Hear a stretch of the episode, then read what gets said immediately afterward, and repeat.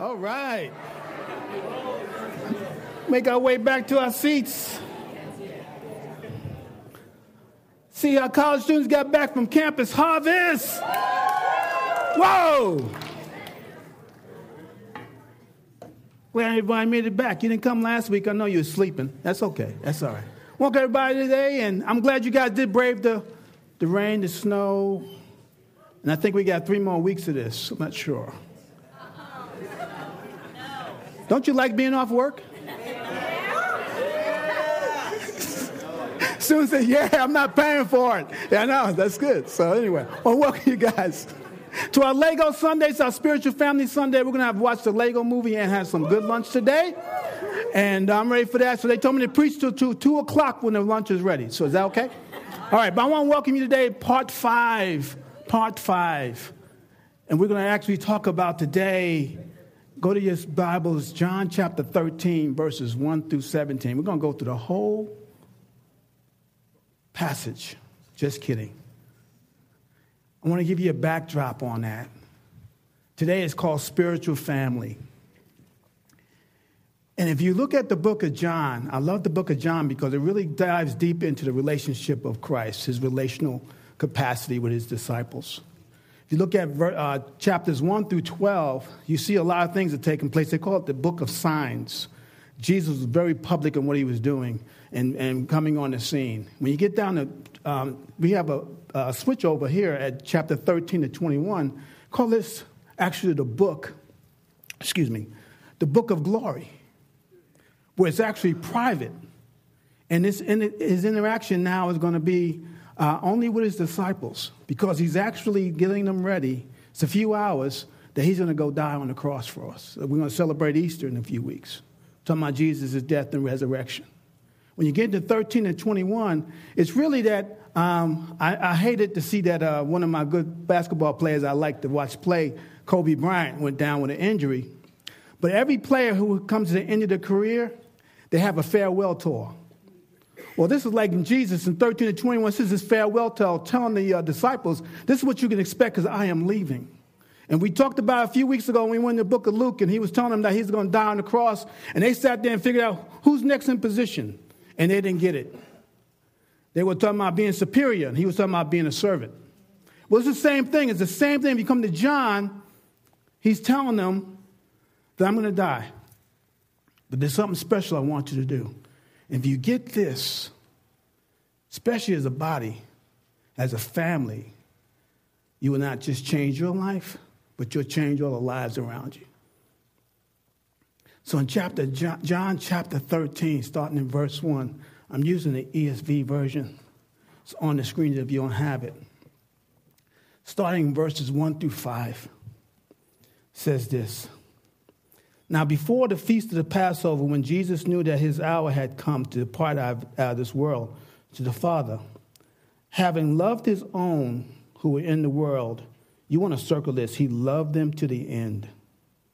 During supper, when the devil had already put it into the heart of Judas Iscariot, Simon's son, to betray him, Jesus, knowing that the Father had given all things into his hand, that he had come from God, he was going back to God rose from supper, and he laid aside his outer garments, took a towel, tied around his waist, and then he poured water into a basin and began to wash the disciples' feet and to wipe them with a towel that was wrapped around him.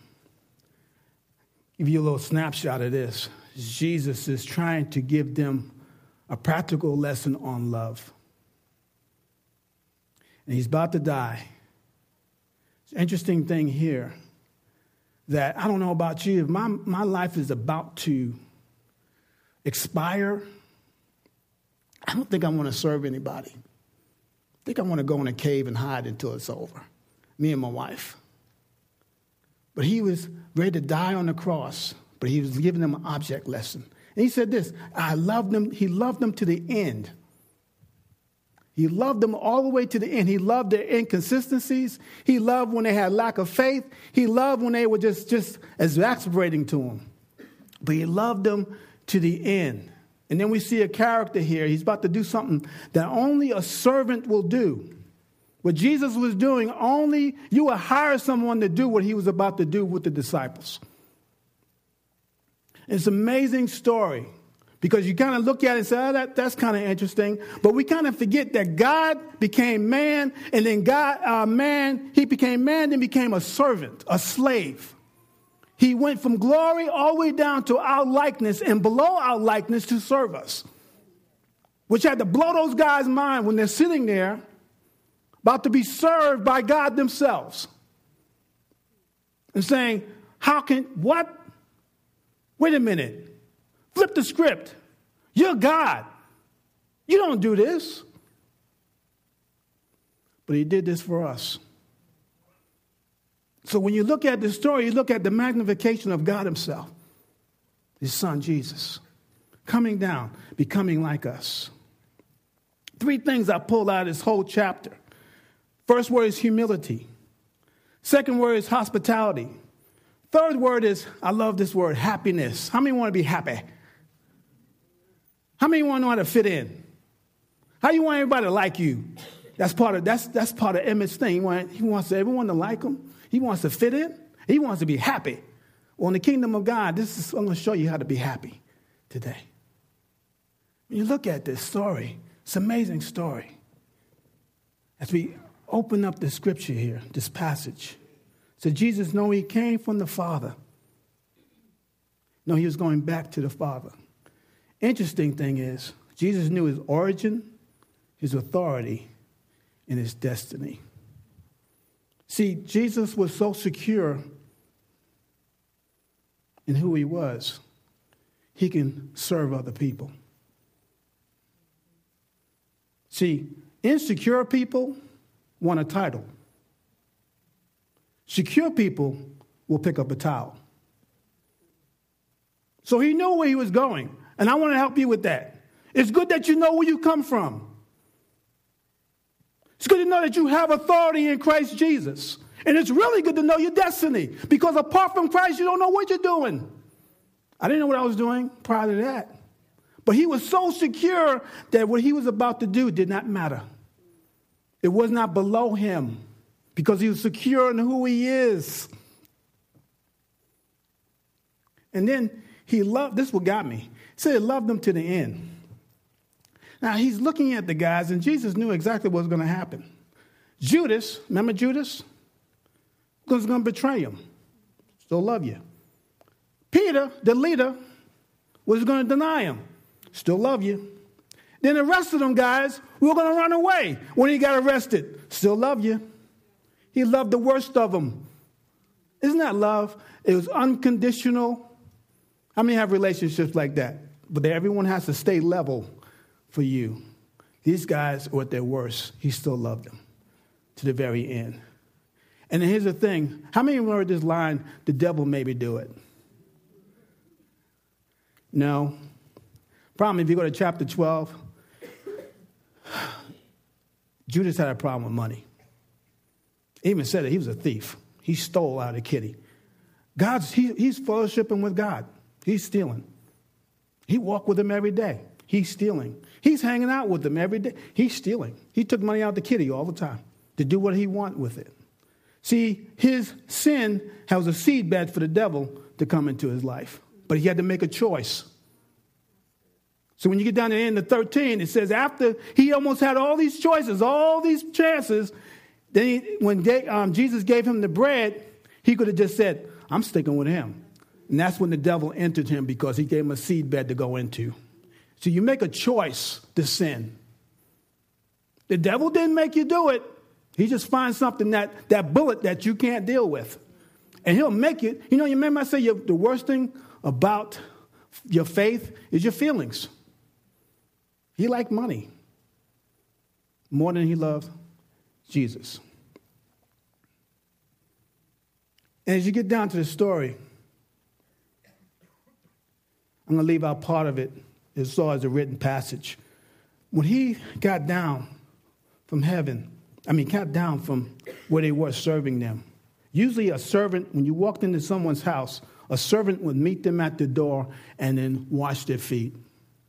But he waited as they were eating and he went and washed their feet. Do you imagine the shame and embarrassment they felt that Jesus himself was washing their feet? Because you know, humility really starts not with what you do for someone else, is able for you to receive it. Because Peter didn't want to receive it. Because I understand, and that was honorable. You're King of Kings and Lord of Lords. I am not going to have you wash my feet. And Jesus said something kind of powerful. If I don't have nothing, if, you, if I don't wash your feet, I have nothing to do with you. Because there was a deeper meaning than washing the feet. Washing the feet, guys, was signifying this salvation. He was doing a picture, typing picture of salvation. And the second thing was, he was talking about the daily walk, how we need to be cleansed daily through God's word, through worship, and guess who else we don't like? One another. Discipleship. Someone needs to be able to walk into your life and see the dirt on your feet the dirt of offense, the dirt of anger. And the only way you get that is the kindness of God. But pride, will, you're not getting this close. Peter's job was, you're king of kings. That's as close as we get. You know, whenever you give, a, uh, you have a arm's length with Jesus, you have two arms length with people. Because I was wondering, how come people don't connect? Well, people don't connect because they really haven't connected to Christ. He's a good Savior, but He's not washing my feet because I don't want Him to know anything about me. But He already does. And then people not going to tell me what to do. Someone needs to tell you what to do. Someone who really cares. See, relationships, again, go deeper than a Sunday morning. And Jesus said this if you didn't take this part of me, you miss all of me. Because it's kind of hard to deny God's people and still love God. How can you say it's just me and Jesus? That's, uh, that doesn't work. If you're not taking everything in his body and you've seen his body, are we perfect? No. Did you see the disciples? Matthew, who was a thief, not a thief, they called him a thief. He wasn't allowed to testify in court. With Peter, who just kept on putting his foot in his foot in his mouth. And then you had the son of thunder. Let's blow up everybody. and you had the zealot, the only brother. Praise the Lord, praise the Lord. Would you shut up? And then you stole money from me. Hey, will you stop it? Read your Bible. Y'all looking like I'm crazy. Because you know we worked hard to be perfect, don't we? That no one will know what's behind me. No one will know anything about my prejudice. No one will know anything about my anger. No one will know anything about my hurt. Jesus knows, and that's why he sends people there. That's why he sends people your way to help you get rid of it. Washing feet. If I took out a bowl and a pitcher right now and I picked one person, who would get up? No one's raising their hand. I'm going to do it anyway. I'll be right back.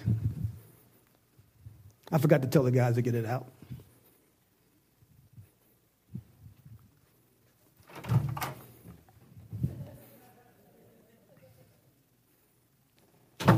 Did you feel the room?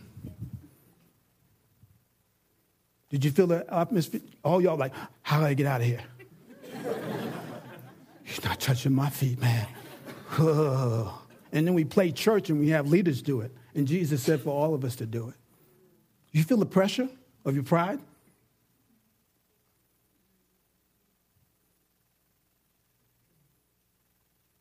It's honorable to say, I'm okay, but it's not when you're not.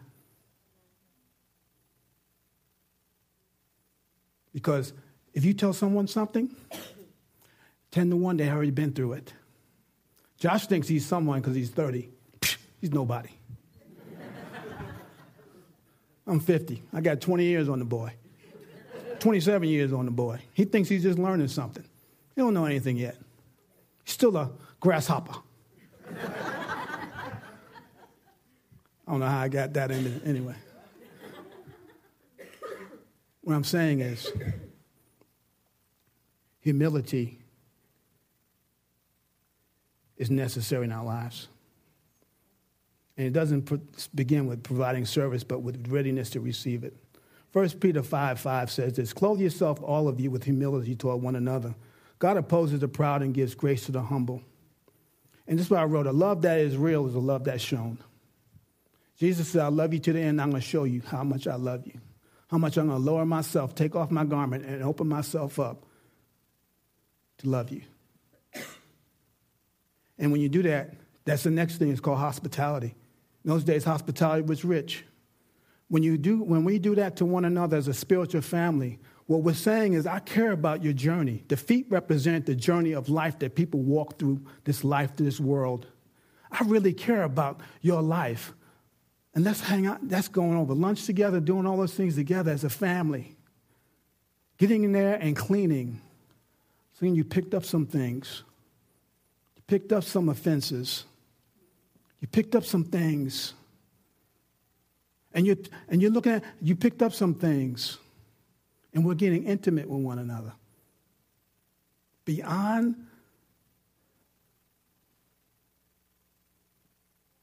It's uncomfortable to even talk about this because I don't want people that close. As far as one gets, a cell phone.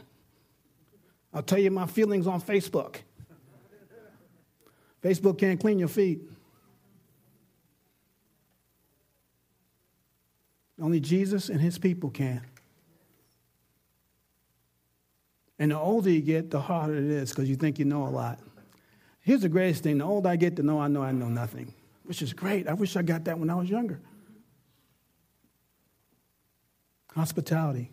Let's go to John chapter 13, 12 through 17. It says this When he had washed their feet and put the, the outer garments and resumed his place, he said to them, Do you understand that I have done it to you?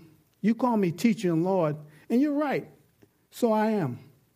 If then your Lord and teacher have washed your feet, you also ought to wash one another's feet, for I have given you an example that you also should do as just as I have done to you. Truly, truly, when he says that, you got to really listen. I say to you, a servant is not greater than his master, nor is a messenger greater than the one who sent him. If you know these things, blessed are you if you do them. Remember, the goal, he was saying to me as an example, the goal of the servant is to become like his master. If Jesus is your Lord and master, you want to become like the master. Now, he's not talking about actually taking out buckets and washing each other's feet. He's talking about getting in an intimate relationships with him and intimate relationships with one another. That's what he's talking about. Following my example, how I broke the code. It didn't matter if you were up here. Yeah, I come down to your level. In fact, I'm going to go below your level and serve you. Serving one another. What does that look like in the body of Christ today? Oh my gosh. That would be amazing. And you don't have a law to tell you to do it. And no one's paying you to do it, except the Holy Spirit leading you to do it. It's amazing. Because apart from that, guys, life is just no good because we were created and made for relationships. That's why he talked about from marriage and from marriage to, to, the, to people. Can't do this alone. Never call us to do this alone. But hospitality, us loving one another. That's why we do things like lunches and stuff, so we can hang out and be with one another. I know it's uncomfortable. I don't know. And when we come up with excuses why we can't come, and then you call me six, three days later, I have a problem. You should have told that to the guy you, or the person you're going to sit next to at lunch. You missed it. And you hate it.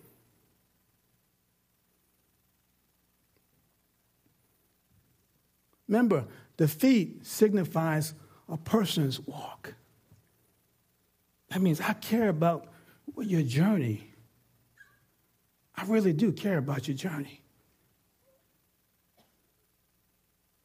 I'm not just saying praise the Lord, I'll pray for you. I really do care about your journey. I really do want to be in your hang out with you. I really do. That's what he's saying. I don't want to play church, I want to be the church. And then when people outside are looking in, they see something that's kind of fantastic and supernatural, like, what is going on? Well, Jesus is our Lord and Savior. He calls to and be intimate with him and be intimate with one another. Need to hang out with some guys. Ladies need to hang out with the ladies, and families and families, and sharpen one another. When he gets to Lego, I mean, they didn't come together until, they didn't do anything until they all came together from all, I'm Batman. All those different people coming together with a, with a goal. You have a destiny. Each and every one of you sitting out here. But guess what? You'll never reach it without someone else. I see the marriage on, te- on um, sports. A guy's married to a woman, his career is like, whoosh. The minute they divorce, his career starts to go down the skids. Why? God put them together. That was his helpmate for life. You couldn't change a tire. His career went down. They don't understand that. They don't understand it. Relationships in the church should be both the best relationships in the world. But we get hacked off at one another and leave and have to start all over again. Why we get hacked off of one another? Again, if you read the disciples, they have reason to get hacked off every day. Jesus should get hacked off on every one of them. Here I am, I feed 5,000 people. You get in the boat, you're going to die. Well, you kidding me? I just fed 5,000 people. What is wrong with you? fully man, fully God. Think he didn't have feelings? You heard one of them, he said, he said, How long must I put up with you? Right? I can't do that. I'm a pastor. I got to smile.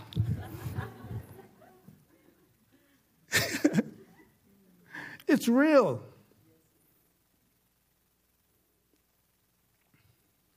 Again, the foot washing signifies salvation, but again, it continual cleansing that we need every day. You walk in this world every day, you need some continuing cleansing. Every day. Every single day. We need each other. It's crazy, but it is. You need someone who doesn't think like you. Imagine you were married and y'all had the same everything in common. How boring was that? I'm so glad we're different. Because she's everything I'm not. And there's a lot of things I'm not.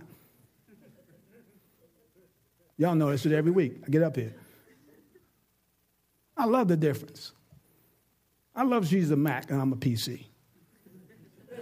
She gets up in the morning, you know, like the apple comes up, I'm a PC, it's kicking, it's kicking, it's kicking. I ain't had my coffee yet. And she said, I said, well, just send it through the, to the text and then send me an email and then send me a text again to make sure I don't forget. right? I love that. Because I would forget. Y'all give me stuff. Don't give it to me. I'll forget. Short memory, really. I won't even remember what I said today. An hour from now, when I get some chocolate cake in me, forgot everything I said. I hope y'all bought some chocolate cake. If not, you are expended from this congregation. Last one is happiness. Verse 17. If you do these things, blessed are you who do them. If you know these things, blessed are you who do them. He's taking knowledge and turning into practice. And the blessing is not something that you get physically or intrinsically. The blessing is knowing that you're walking in truth and harmony with your brother and sister. That's the blessing. I read the Old Testament all the time. Every time a king was obedient, there was peace on every side, even when his enemies had to bless him. When you're in relationships and you're blessed in your relationship, you're the richest person in the world, which makes you blessed, which means happy. You sing songs like that, blessed, and you don't even know y'all say, I'm happy, I'm happy, I'm happy. And y'all faces like, I'm happy, I'm happy. You don't even know what the word means. It means happy. True happiness is walking with God and walking with his people. And the richness of that It's the greatest thing on the planet. When we talk about church, and you say, this church speaks a lot about that. Because I know how it is to be by yourself. And I know how uncomfortable it is to hang with people. It's not easy. I know it isn't easy. Y'all walking with me. He said, This guy is nuts. Can't figure out what he's saying. But we are made for relationships. There's a story that I uh, looked at the other day. And I want to make sure you guys get this. How many know Tom Cruise? I mean, like Tom Cruise now. I mean, back. How many love Top Gun? Okay, so everyone understand Top Gun? Raise your hands. It just make me feel good. Okay.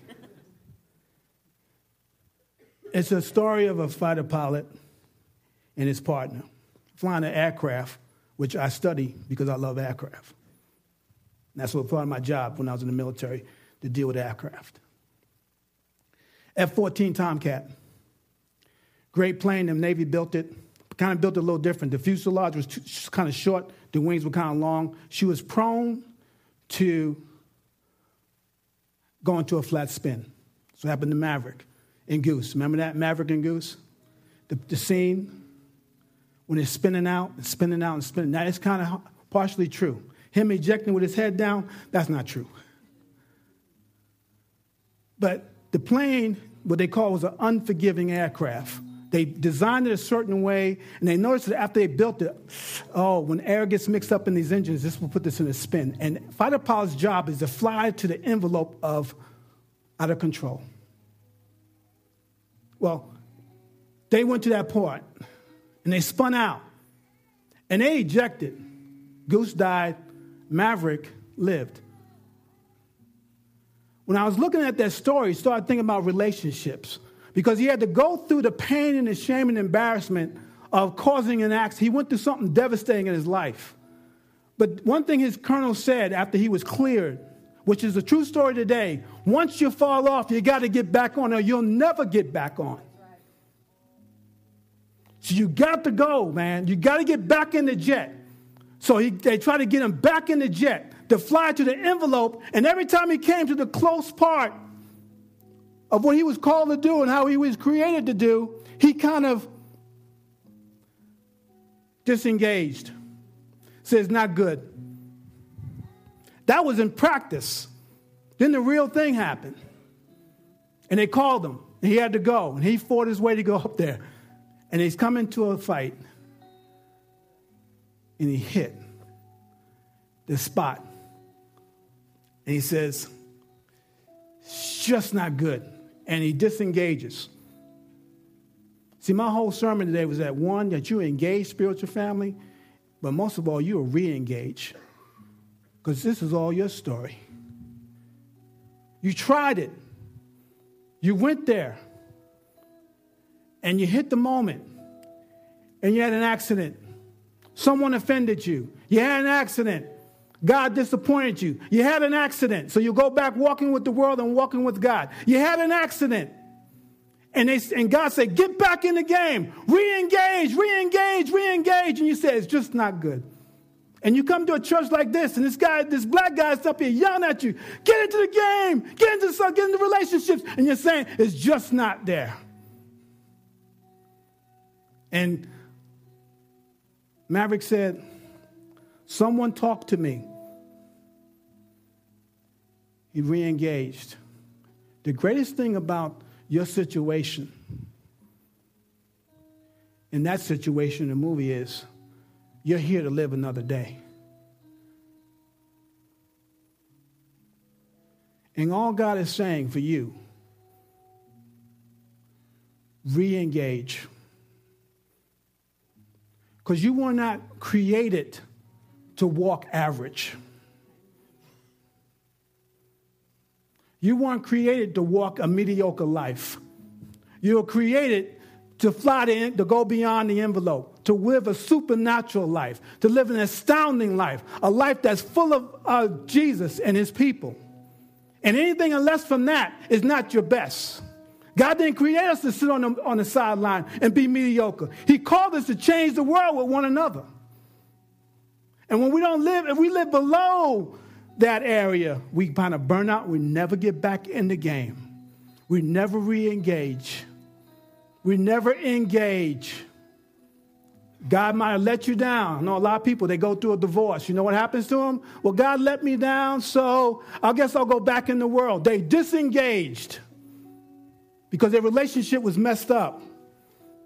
First with God, because you don't, you don't serve Him because you're getting something back. You serve Him because you love Him. God's telling you to re engage.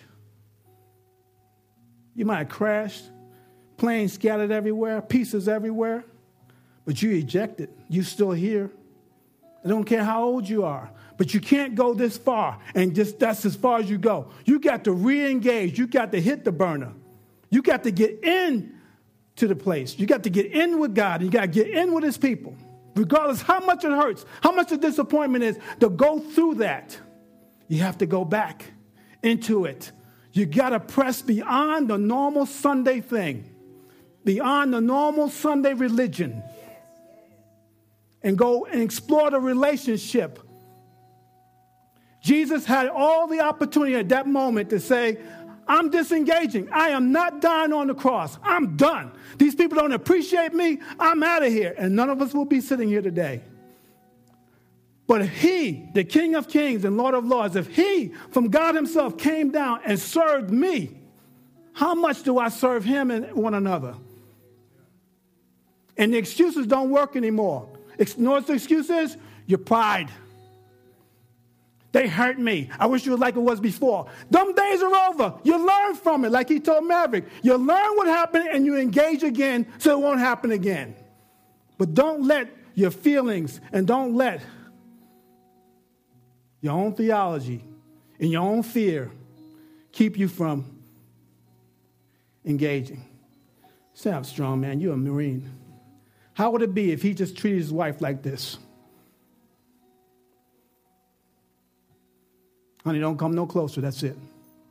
Jesus, don't come no closer. That's all I'm gonna. I'm gonna experience your, your, your, you, but I'm not gonna be with you. When Jesus said, "I'm taking you closer," it's deep. That's what you got John chapter 13.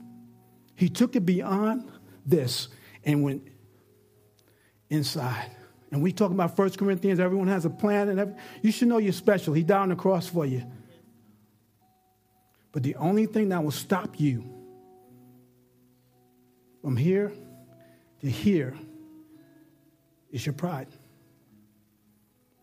and excuses. What someone did or what I experienced.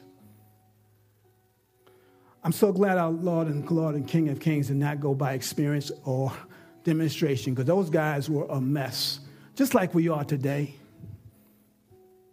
That showed me how much I truly need Him. What is God calling you to do in this time in life? Do life like this or embrace? Here's a word engage. Here's another word re engage.